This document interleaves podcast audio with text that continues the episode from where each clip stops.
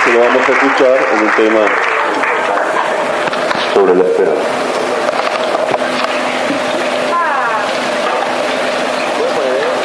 Vamos a hablar así sobre la virtud de la esperanza y su, eh, la situación social, podríamos decir, de esta virtud en el mundo moderno, cómo se vive o no se vive esta virtud de la esperanza. Más fácil le sería vivir a la tierra sin sol que sin esperanza el corazón del hombre. A toda hora queremos, a toda hora necesitamos esperar y preferimos a no hacerlo de modo alguno, hacerlo sin fundamento. Porque si triste es la esperanza vana, más triste es todavía la desesperación. Un hombre sin esperanza es como un absurdo metafísico. La necesidad de, esperar, así como la de creer y de amar, pertenece constitutiva e ineludiblemente a nuestro ser humano. Somos lo que esperamos, somos nuestras esperanzas, nuestras creencias y nuestros amores. Imposible era entonces que una tendencia tan arraigada en el hombre no entrase en la arquitectura de la vida cristiana, ya que no hay en el orden de la naturaleza principio alguno vital que el cristianismo no haga suyo, no lo consagre para emplearlo como medio adecuado a su fin sobrenatural. Como sabemos, la gracia no destruye la naturaleza, no la niega, y así también la esperanza cristiana no destruye la esperanza humana, sino que la eleva a un nivel inmenso. Al asumir la esperanza, el cristiano la transforma, realza sus objetivos, ensancha sus horizontes, consolida sus cimientos, aumenta su alcance, en resumen, la diviniza, la deifica. Si la esperanza natural es el alma de nuestra vida de hombres, la esperanza sobrenatural que se nos infunde por el bautismo es el alma de nuestra vida de cristianos. La primera viene a ser como la sombra profética de la segunda. Digamos entonces, entremos en materia para, eh, como decía San Pedro, y esta mañana el padre Ramiro Sáenz haciendo eco a San Pedro, saber dar razón de nuestra esperanza. ¿Cuál es la razón por la cual nosotros esperamos?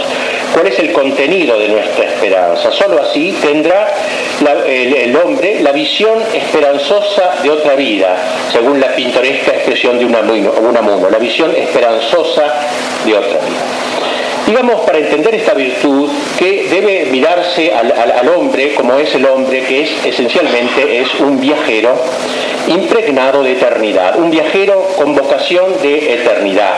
Está en el, estado de caminante, in vía, como dice Santo Tomás, en la vía no en el sentido en que lo estamos los argentinos por las políticas económicas de los gobiernos sucesivos, de los últimos tiempos sobre todo, sino en vía, en camino, en el sentido de que estamos en dirección, en una dirección, eh, hacia un fin. El concepto opuesto sería el estado del hombre que ya ha llegado, del hombre que ya ha alcanzado el fin, que ya no camina más. La teología ha tomado esta palabrita de viador, el hombre viador, el hombre caminante de San Pablo, que ha hablado sobre esto y ha dicho que el hombre camina mientras no haya todavía alcanzado el fin, no haya tocado el fin. Una vez que uno está en el fin, obviamente ya no camina más. Estar en camino quiere decir caminar hacia la felicidad. Haber alcanzado quiere decir poseer la felicidad, la plenitud, la visión beatífica de Dios. El estado de este estar en camino que tenemos todos los hombres no es una determinación local, sino que expresa la constitución más íntima del ser de la criatura. Como ha escrito muy bien el pensador Gabriel Marcel, el hombre es un viajero, no un vagabundo. Es decir, el hombre tiene una dirección en su caminar, no es un vagabundo ni un aventurero. El estar en camino supone entonces este término hacia el cual decididamente se dirige.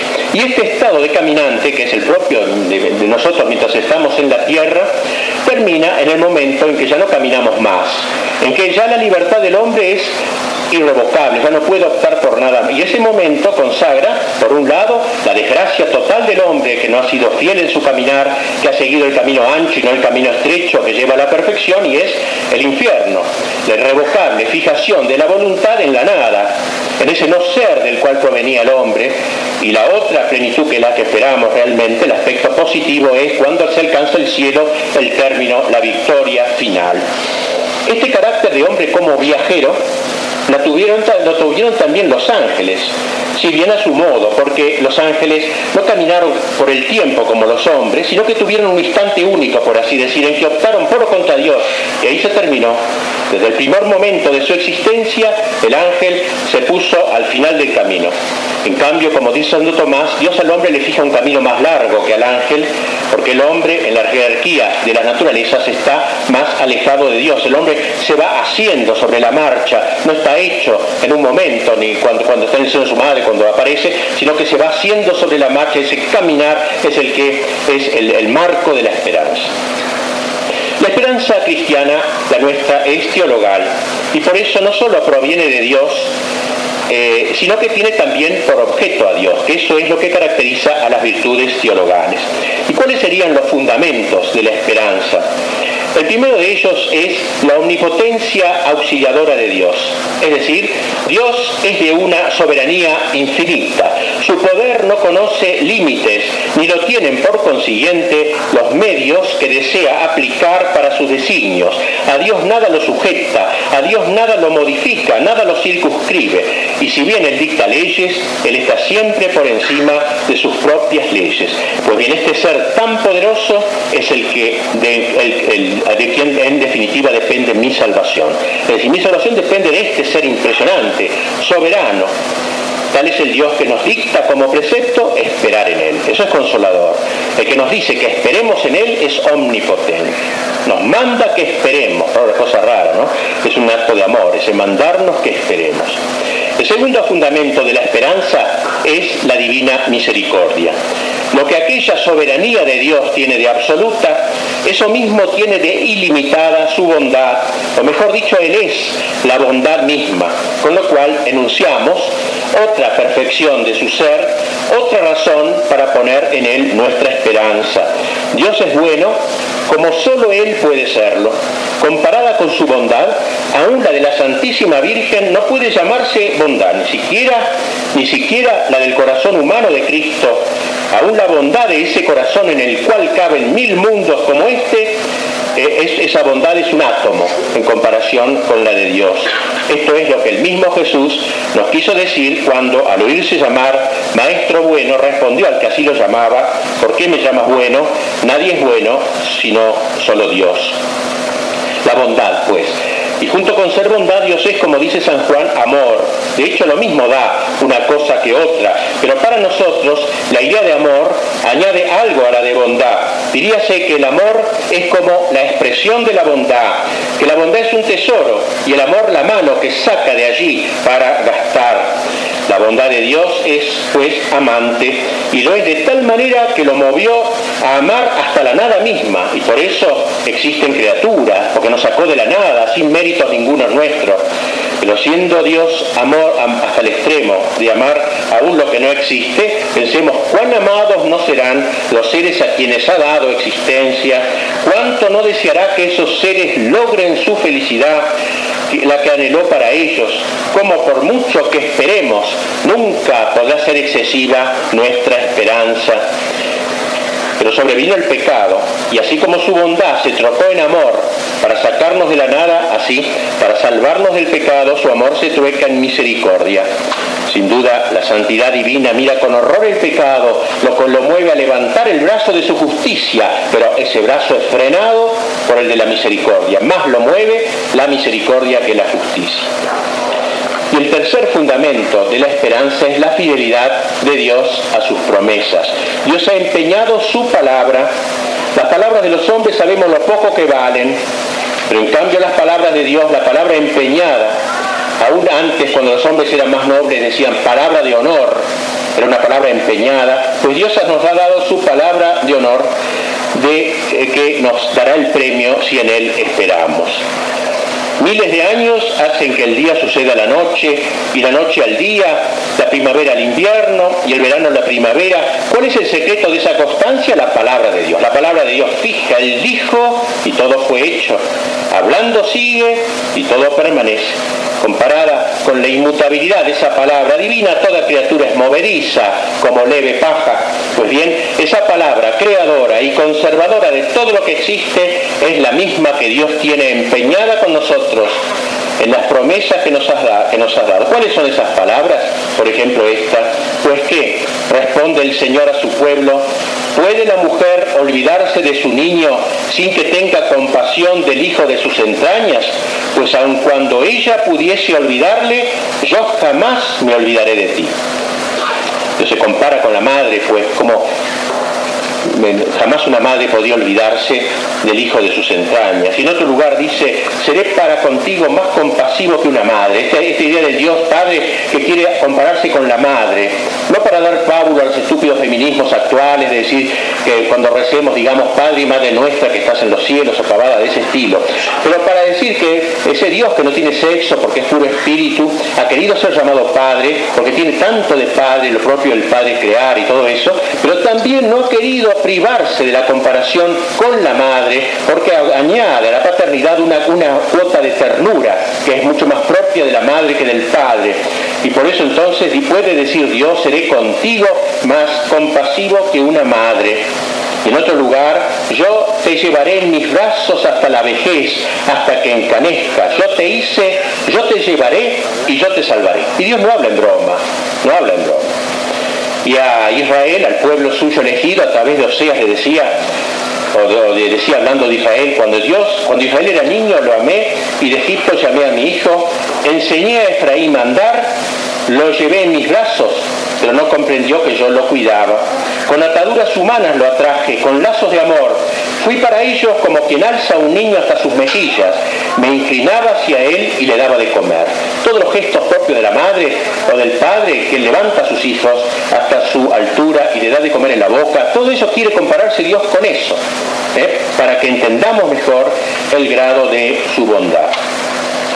Y así entonces, el que nos ha dicho, todo lo que pidierais al Padre en mi nombre os lo daré, Así, si le pedimos nuestra salvación, si le pedimos nuestra glorificación final, no podrá negarse. Así que estos son los tres fundamentos de la esperanza cristiana. La omnipotencia del Dios que promete, eh, la misericordia inmensa de ese Dios y la fidelidad a sus palabras. O mejor, la omnipotencia se ve corroborada por la misericordia y la fidelidad. Ese Dios omnipotente tiene dos brazos. Uno es la misericordia y otro es la fidelidad a sus propósitos. Bien, la esperanza entonces, adelantemos un poquito, esta virtud teologal de la esperanza eh, tiene como dos soportes en el orden de la moral, dos virtudes que la sostienen, porque la esperanza nos lleva a lo arduo, a esperar algo difícil, como es nuestra salvación eterna, algo que debemos recibir de Dios y que es difícil. Y por eso, por estos dos aspectos, es difícil y lo recibimos de otro, es que hay dos virtudes morales que fundamentan la virtud teologal de la esperanza.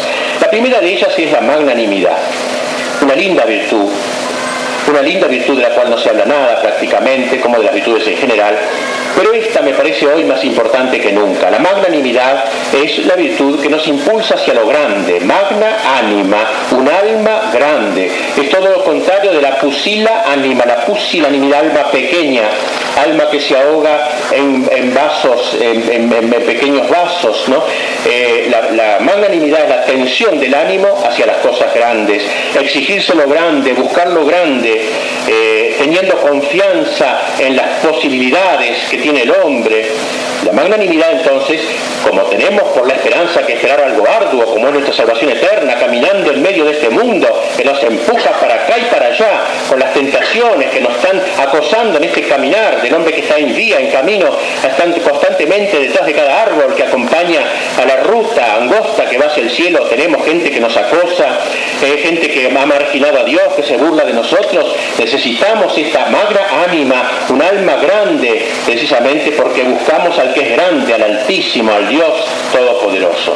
Esa magnanimidad que es parte de la virtud de la fortaleza y que, eh, y, que tiene por su fragaña también la paciencia. La paciencia no es una virtud propia del bobo, del que no, no reacciona ante nada, sino la paciencia, la parte más heroica de la, de la fortaleza, el saber aguantar día tras día. Como dice Santo Tomás, es más fácil el agredir que el resistir.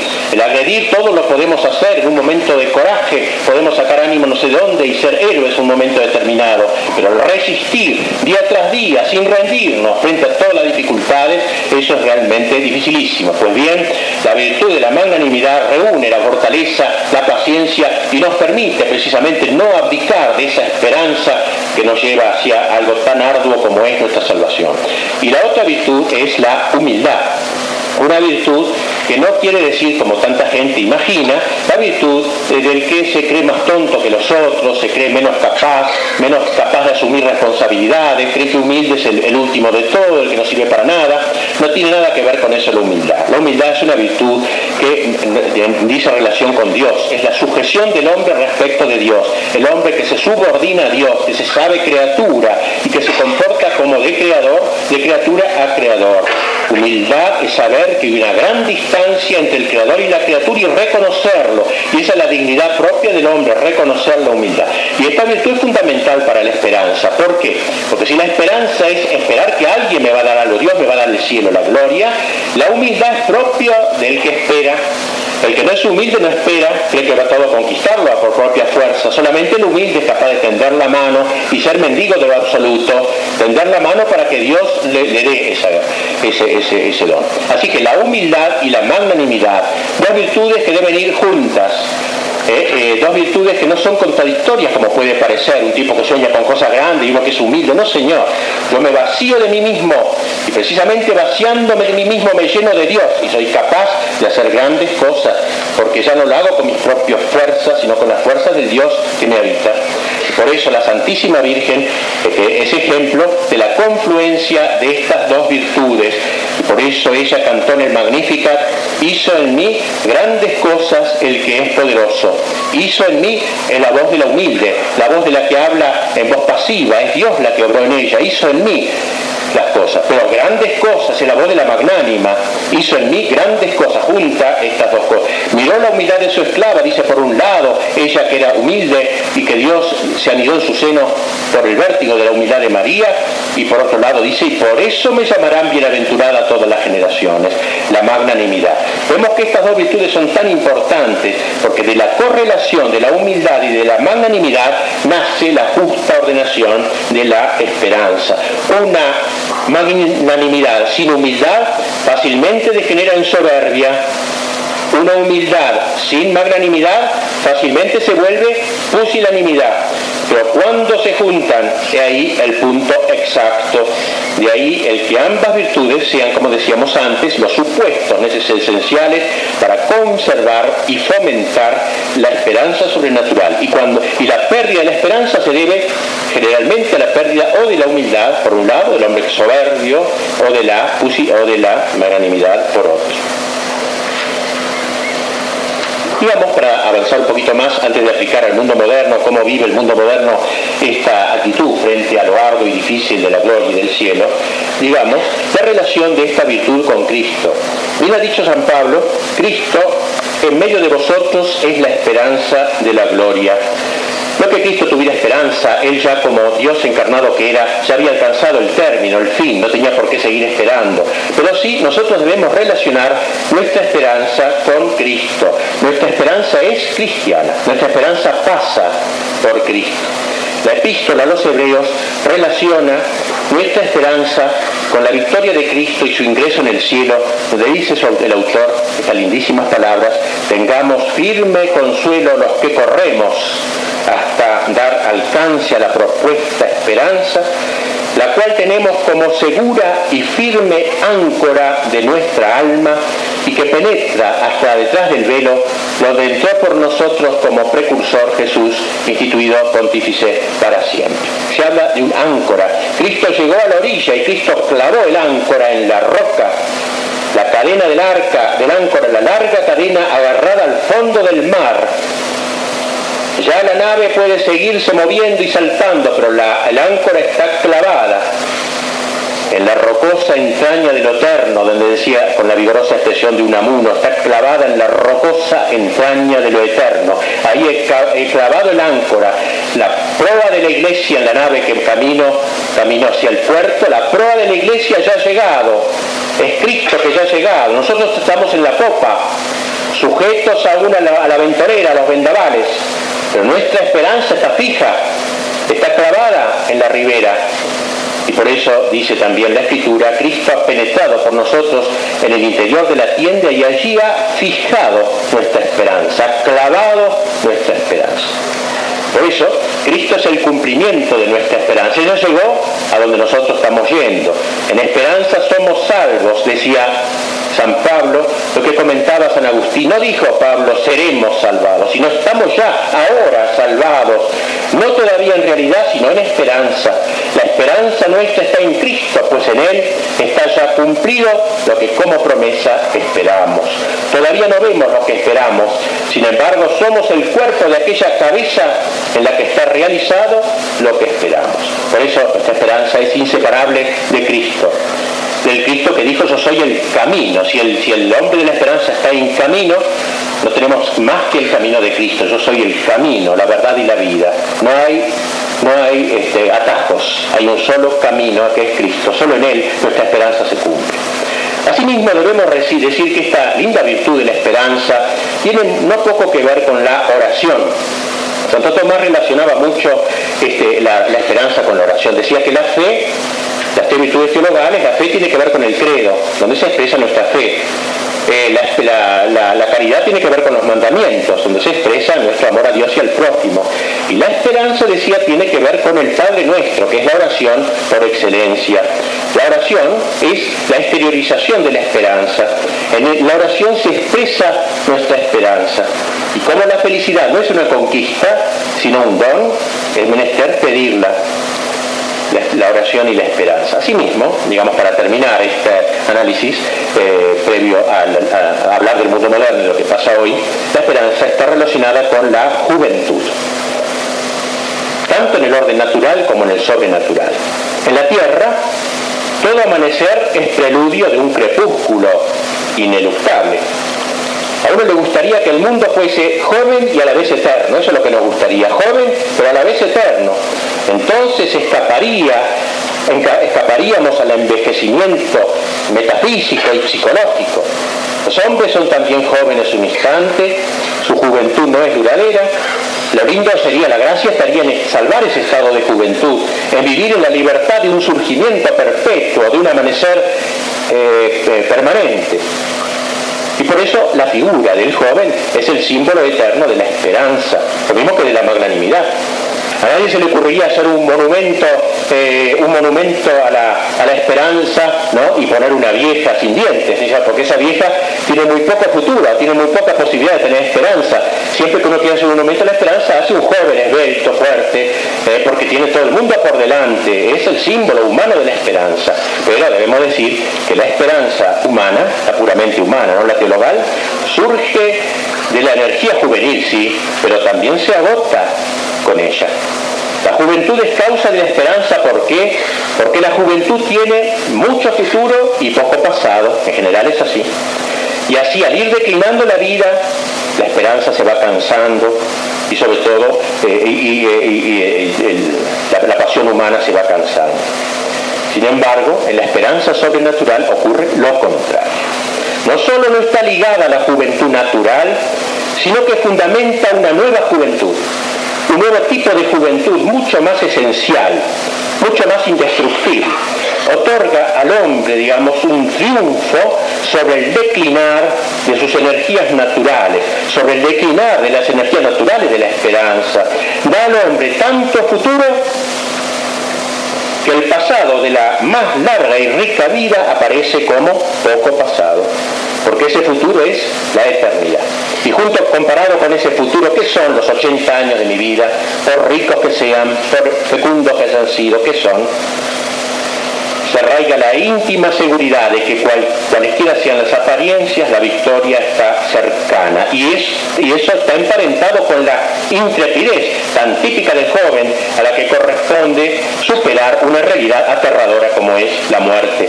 Por eso decía San Agustín, el gran acuñador de frases y penetrador de misterios, decía, Dios es más joven que todos. Porque si bien es cierto que Dios tiene un enorme pasado, la eternidad no es Dios viejo o decrépito, no es lo mismo ser antiguo que decrépito. El tiempo no lo gasta Dios, no lo rumba Dios. Y tiene por delante un enorme futuro, la eternidad, y por eso es infinitamente joven. Y en él se cumple pues ese anhelo de todos nosotros, de que decíamos antes, ser jóvenes y a la vez eternos, eternamente jóvenes. En él cada, en Dios cada instante es surgimiento de vida, es urgente, amanecer, juventud, libertad, pero al tiempo permanencia, fíjese en la juventud. La juventud sobrenatural pues deriva de la participación en la vida divina, por eso la juventud del hombre que extiende hacia la vida eterna es esencialmente indestructible, inaccesible a la vejez, a la desilusión. San Pablo lo ha expresado con palabras inequívocas cuando ha dicho la magnífica frase, mientras nuestro hombre exterior se corrompe, el interior se renueva de día en día. En la desesperación de personaje de la farándula que ven que se le pasa la vida, que aparecen las arrugas, que no le arregla ninguna cirugía y que cada vez y, la vida, la única vida que llevaban, que es esta, pierde todo su sentido, pierden toda su esperanza, ya es una vida sumamente triste cuando no hay fe, cuando no hay esperanza. Bien, dicho estas cosas sobre la virtud de la esperanza, digamos para ir terminando, los pecados contra la esperanza que los aplicaremos al mundo moderno. Santo Tomás nos expresa que hay dos pecados contra la esperanza. Digamos, el primero de ellos es la desesperación, como es obvio. ¿Qué es, la desesperación? La desesperación es la actitud del hombre que anticipa la no plenitud, anticipa el infierno, podríamos decir.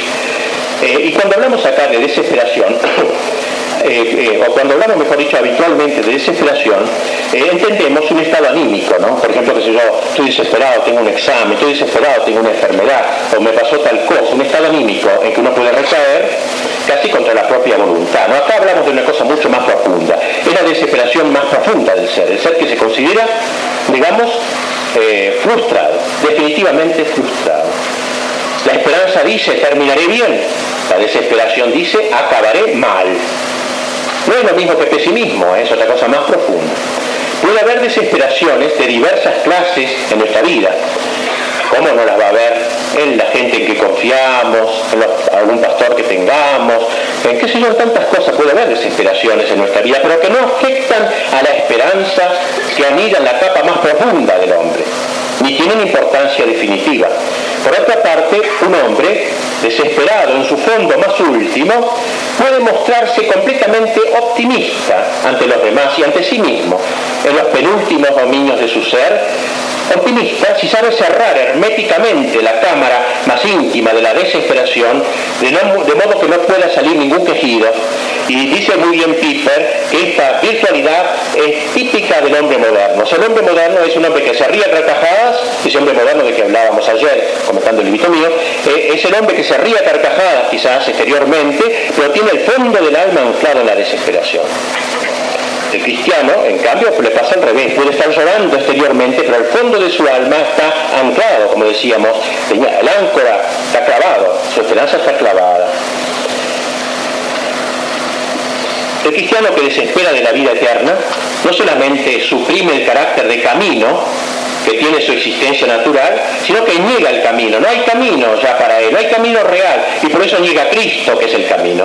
Ella no cree más en Cristo, no acepta el camino con mayúscula que se le ha ofrecido, y por eso la desesperación del cristiano es siempre una decisión contra Cristo, contra la salvación en Cristo, una desconfianza en Cristo. Podríamos decir que la desesperación es la estructura misma del ser del condenado, ¿eh? es del ser que está en el infierno, es como adelantar el infierno.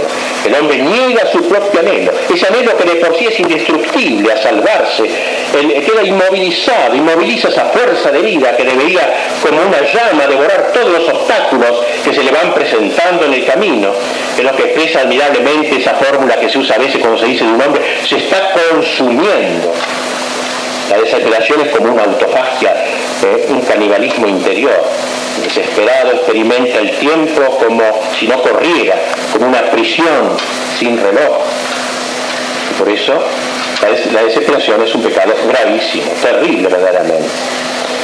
Es un pecado de decrepitud espiritual, de un, viejo. El viejo generalmente tiende a desesperarse en la negación del espíritu de infancia. El chico espera generalmente, el niño espera de su madre, aún humanamente, pero el viejo ya no sabe en quién esperar. En vano, Peggy hacía de la esperanza una niña, comparaba la esperanza con una niña, una niñita tenida que se tenía con las dos manos, con las otras dos virtudes, la fe y la caridad.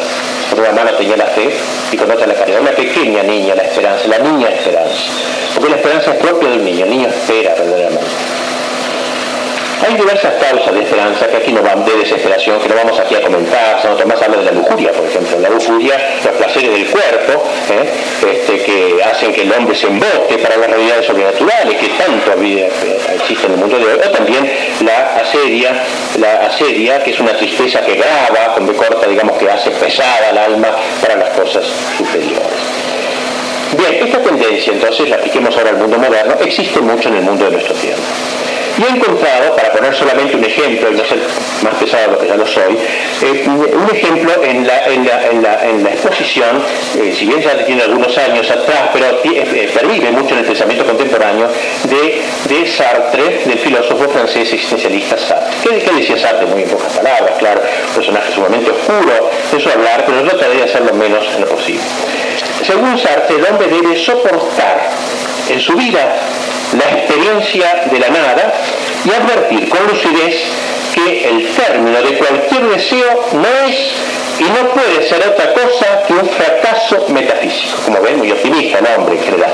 O sea, cualquier deseo que tengamos no puede sino concluir en un fracaso metafísico. De ahí, la, decisión dice que debe acompañar el logro, al logro de cualquier deseo y más generalmente a la realización de cualquiera de las posibilidades de ser que la existencia humana vaya descubriendo, que vaya inventando. Porque dice Sartre, el ser, el hombre es un ser que no puede no caminar, que no puede descansar, que no puede decir, bueno, me freno acá, me paro aquí, no puede inmovilizar su fluencia. El descanso le es imposible. ¿Por qué? Porque la realización misma de cualquier posibilidad abre a la existencia un horizonte de nuevas posibilidades, una rueda de nada, dice. Una posibilidad me lleva a otra, nunca descanso, nunca quedo contento, y todo, todo eso es nada, todo eso es decepción. Y como eso, dice, acontece hasta la muerte, debe decirse, en rigor de términos, que la existencia humana es un proyecto a la vez necesario e irrealizable, forzoso e inútil y lo compara con el burro, burro, el asno que corre detrás de una zanahoria que le han colgado delante de él y que él mismo desplaza sin cesar.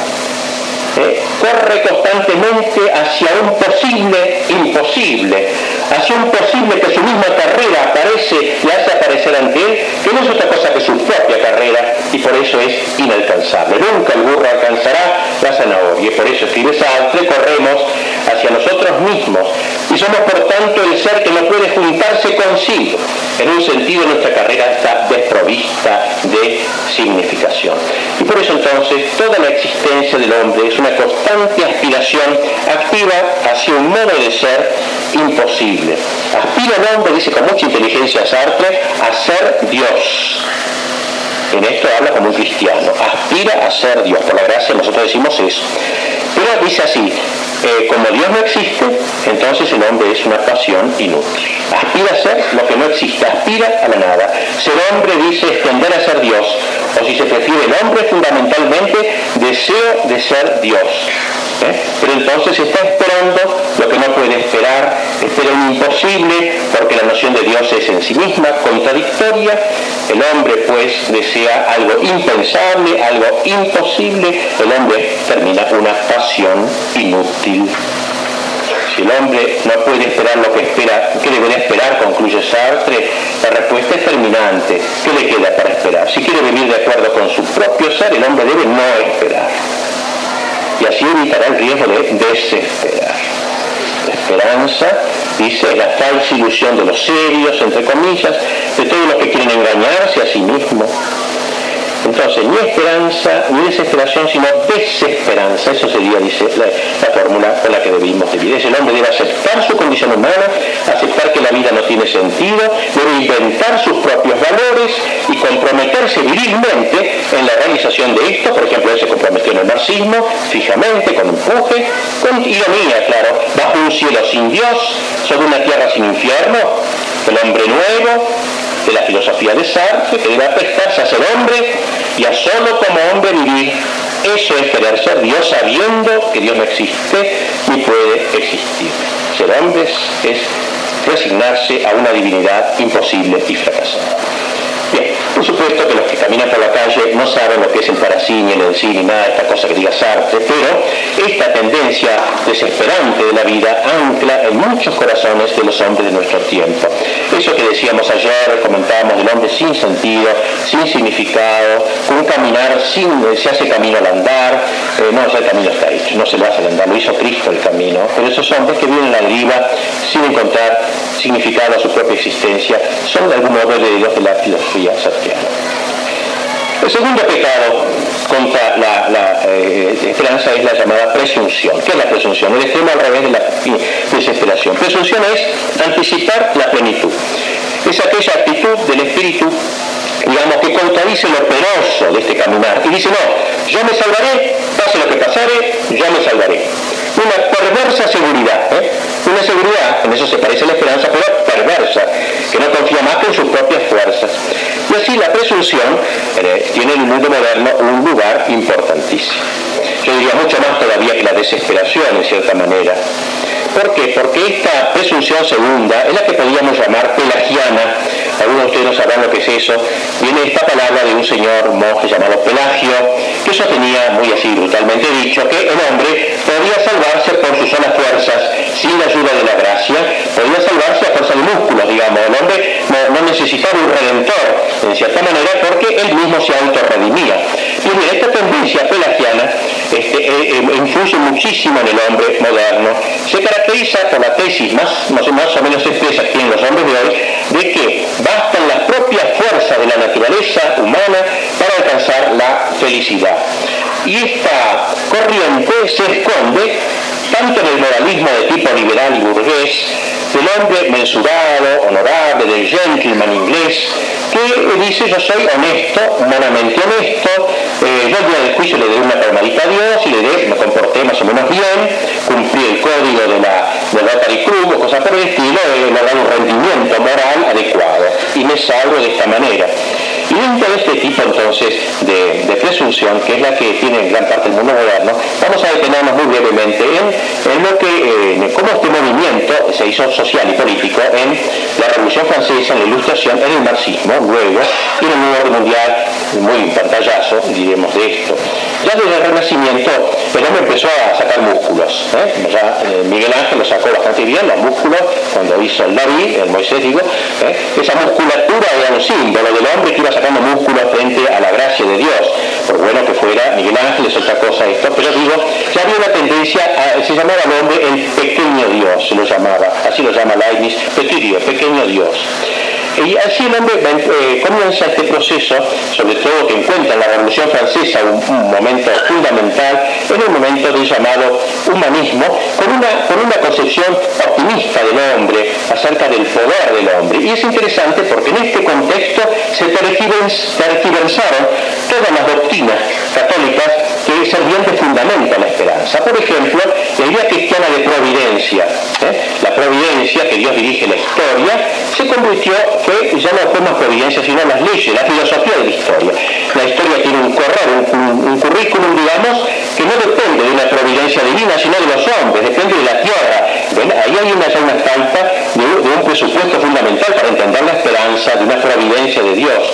Asimismo existe la unidad católica fundamental y la la redención. Pero estos autores de la Revolución Francesa y de la Enciclopedia ya no pensaron que era necesaria una redención sobrenatural, que había una redención natural, una redención histórica. Cristo era sustituido por el hombre, el hombre se auto-redimía.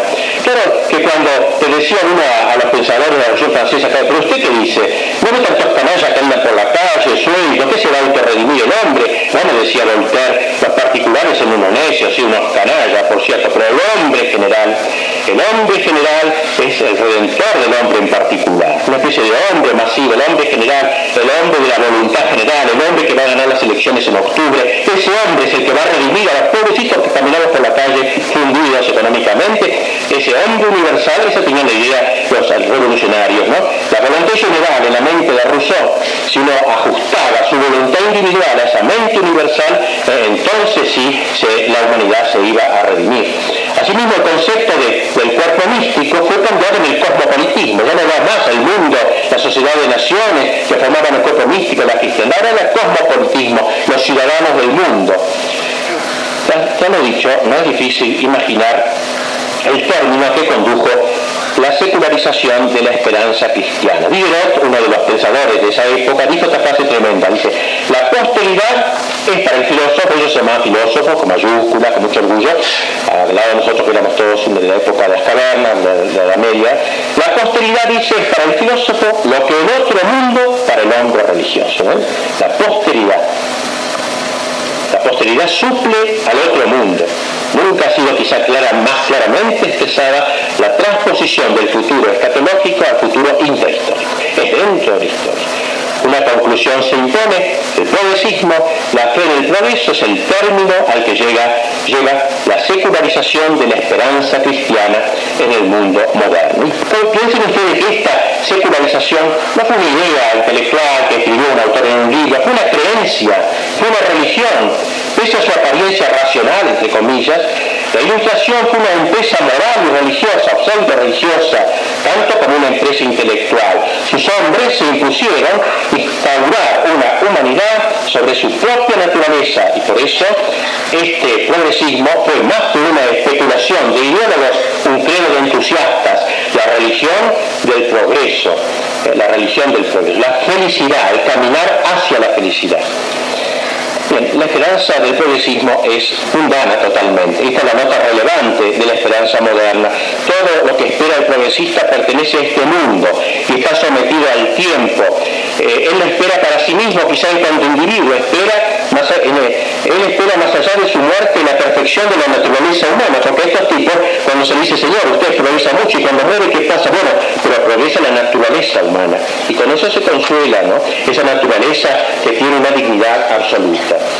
Qué terrible esta frase que escribía esas palabras que decía Robespierre, o posteridad, porque yo miraba la posteridad como una gloria, el mundo iba hacia la gloria en la tierra, ¿no? O posteridad, decía Robespierre, uno de los jefes de la revolución, o posteridad tierna y dulce esperanza de los humanos, no eres para nosotros una extraña, exclamaba Robespierre, bastante menos tierno y dulce que su esperanza la apóstrofe de este orador tan cruel, latía la religiosidad secular del revolucionario del progreso. Una, entonces, una esperanza, una necesidad del progreso en la tierra, progreso indefectible, indetenible, como una ley natural. Nadie para el progreso, siempre progresamos, cada vez mejor. Un día decía Voltaire, todo estará bien, y ahí nuestra esperanza todo está bien hoy, y ahí la ilusión. O sea, no digamos, todo está bien, hoy es un desastre todo, pero estamos seguros que un día todo estará bien. Esa es nuestra esperanza. Decía Voltaire, el futurista Voltaire, con ocasión de un terremoto terrible que acabó con todas estas esperanzas en Lisboa. Dice, sí, hoy estamos mal, pero... Pablo había dicho algo de Voltaire, decía, estoy seguro de que los sufrimientos en esta tierra no son comparables a la gloria futura. Voltaire seculariza la esperanza cristiana de San Pablo. Bueno, todo esto en buscas palabras, es la visión que tienen de la este, esperanza presuntuosa, la presunción, el pecado de presunción del hombre ha manifestado en la, en la Revolución Francesa, en el espíritu de ilustración del iluminismo. Pero luego viene Marx, que es hijo de todo este iluminismo racionalista. Y en, Marx entonces continúa, concluyen todos los movimientos anteriores, que aquí no vamos a, resumir porque no corresponde. Y además, sobre todo, el ambiente judío. Marx es un judío, un judío de gran nivel, si no era creyente, era un judío no creyente, era antirreligioso y antisemita, terriblemente antisemita era Marx, sin embargo era un judío de estatura bíblica, yo diría, comparable a los grandes profetas ¿eh? pero un gran, hombre de gran estatura. Bueno, ¿Cuál sería el fundamento de la esperanza marxista? La presunción. Ante todo una visión de la historia. Para Marx, la historia de la humanidad se divide en dos grandes periodos. El primero, la enajenación del hombre. El segundo, la liberación del hombre. Tan simple como eso. La plenitud de los tiempos.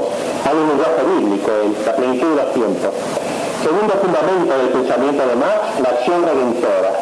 El hombre necesita ser redimido. ¿eh? Es, es una visión judío-cristiana hay un pecado original, que es la explotación, cuya principal víctima es el proletariado. El marxismo es la última de las formas de la esperanza secularizada. El hombre se va a salvar. La dictadura del proletariado, el hombre destruirá al agresor y luego instaurará la felicidad y la libertad perpetua. El reino de Dios mundanizado, donde está Lenin, decía, eh, allí está Jerusalén. Un lenguaje religioso, una religión invertida. Esta es la segunda forma de la Podemos en una tercera, eh, la, que hoy se concreta en el pensamiento de Fukuyama, eh, el nuevo orden mundial, en donde evidentemente hay una clara impostación de presunción, un pecado teológico de presunción, al hablar de que el hombre moderno ha llegado a la felicidad y que va a alcanzar la felicidad gracias a la democracia liberal, a la política liberal y a la economía liberal. Estas tres cosas juntas darán al hombre la felicidad total en la tierra y entonces no, no necesitará de ninguna trascendencia de la cual él maldice esa trascendencia. El hombre vive en la inmanencia, eh, Dios ha entrado en los parlamentos, dice, y desde allí se la historia no desde lo alto, sino desde las leyes humanas, desde la tierra. Como ven, esta visión moderna es un gran pecado, digamos así, contra la esperanza en última instancia. Porque aparentemente está lleno de esperanza, no, está lleno de expectativas, no lo mismo la expectativa que la esperanza. Y aquí pues este segundo, segundo gran pecado que comienza institucionalmente en el siglo XVII y se consuma en el XX. El hombre se siente semidios en acto y pleno Dios en potencia. El hombre está en potencia preparándose para ser Dios y en acto semidios. Va caminando hacia esa divinización. Seréis como Dios. La tentación paradisíaca. Y así ha sucedido y ahora terminamos, que al humanizar la esperanza, el hombre se ha ido, de espejismo en espejismo, de deseo en deseo. Primero se confía en el liberalismo, se confía en el comunismo, se le derrumba el muro, no sabe qué hacer, de una esperanza pasa a otra esperanza, como un hombre corto de vista e impaciente que no puede poner su vida más allá de la próxima etapa. Ojos miopes son los de este hombre moderno no los ojos de águila, de la esperanza, ojos que ven lejos, que fijan lejos. Por otra parte, esta posición esta posición moderna anti-esperanza arriesga a la larga quitar en las almas hasta los rudimentos mismos de la esperanza secular. Se comprende por qué en algunos países donde la técnica social ha sido llevada muy lejos, donde una especie de confort es asegurar a todos, la esperanza se ha quebrado más que en países subdesarrollados y con ella la vida religiosa se ha quebrado. Por ejemplo, en países como los norte de Europa, donde la cuota de suicidios es la máxima del mundo, porque el hombre no tiene sentido de su existencia y prende, no sabe, no sabe de dónde, de dónde viene ni para dónde va. La vida se inmoviliza y un fastidio inmenso se va extendiendo en esos países subdesarrollados. Eso me consta, lo he leído y la, la dicha de la por alguna de esas personas me lo refrenda. Sería muy interesante estudiar la relación entre el paraíso en la tierra propiciado por el mundo moderno y el aburrimiento. Y el aburrimiento. El hombre medieval era un hombre divertidísimo. Era el hombre de la estrategia, se divertía muchísimo. Tomaba la vida en solta casi, en el buen sentido. El hombre moderno es un hombre seriote, porque el paraíso en la tierra es un plomazo, un plomo. Por eso ha dicho también Dostoyevsky que él cree que el hombre iba a morir de un gran bostezo, decía, un gran aburrimiento, un aburrimiento metafísico, el hombre sin ¿Qué puede acontecer, qué puede acontecerle de nuevo al hombre viejo? Porque este es el hombre viejo. el hombre entonces moderno, cerrado en la esperanza sobrenatural, le ha pedido al tiempo que lo libere del tiempo. O sea, le pide al tiempo soluciones de eternidad. Como ha dicho magníficamente Ivo al escribir, a las cosas del tiempo no se les puede pedir el cumplimiento de las promesas de la eternidad. Y esto es lo que hace el hombre moderno. Y no hay en esto ningún pesimismo enfermizo, como dice el mismo Tirón, a mí a veces me tachan de pesimista, dice, porque no creo en el progreso, no creo en el paraíso en la tierra forjado por la técnica y la revolución. Sin embargo, dice, aunque no creo en el porvenir, creo en la eternidad, que, no puede, que puede fecundar todas las horas del tiempo. Creo en una presencia absoluta, que es también un presente y que se puede alcanzar hoy. ¿Quién es más optimista? El que solo cree un futuro idealizado, en una promesa que nunca se cumplirá, o el que sabe, como yo, que un paraíso nos espera en la entraña de, de cada instante. El paraíso de la esperanza, o de la eternidad ya incoada en la tierra a los que pretenden que el optimismo del progreso técnico está él también animado por una gran esperanza, hay que responderle metafísicamente hablando que la única esperanza auténtica es la que no depende de nosotros, cuyo resorte dijimos antes es la humildad, no el orgullo que caracteriza la actitud del presuntuoso que quiere conquistar a músculos, fuerza de músculos, el paraíso en la tierra. Esto no quiere decir, lejos de ustedes, de pensar que el cristianismo y su esperanza nos aparten indebidamente de este mundo, para nada. El cristianismo no traduce su esperanza escatológica por una disminución de su compromiso concreto frente a la historia terrestre, frente a la política, la economía, el arte, la cultura, sino por una renovación de su espíritu en este mismo compromiso, en vez de dejarse fascinar agitar o crispar por su actividad social, económica o política, el cristiano la realiza en la serenidad, en el sosiego, con cierta ironía, sabiendo que este mundo pasa,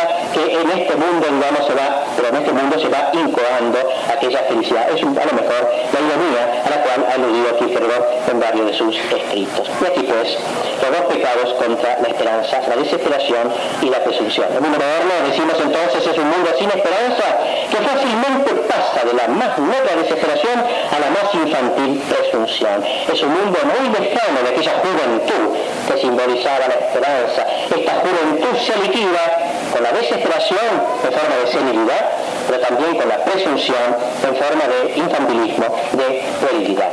La desesperación y la presunción cierran el camino a una auténtica oración. ¿Por qué? Porque si uno cree que si uno está desesperado, ¿para qué orar?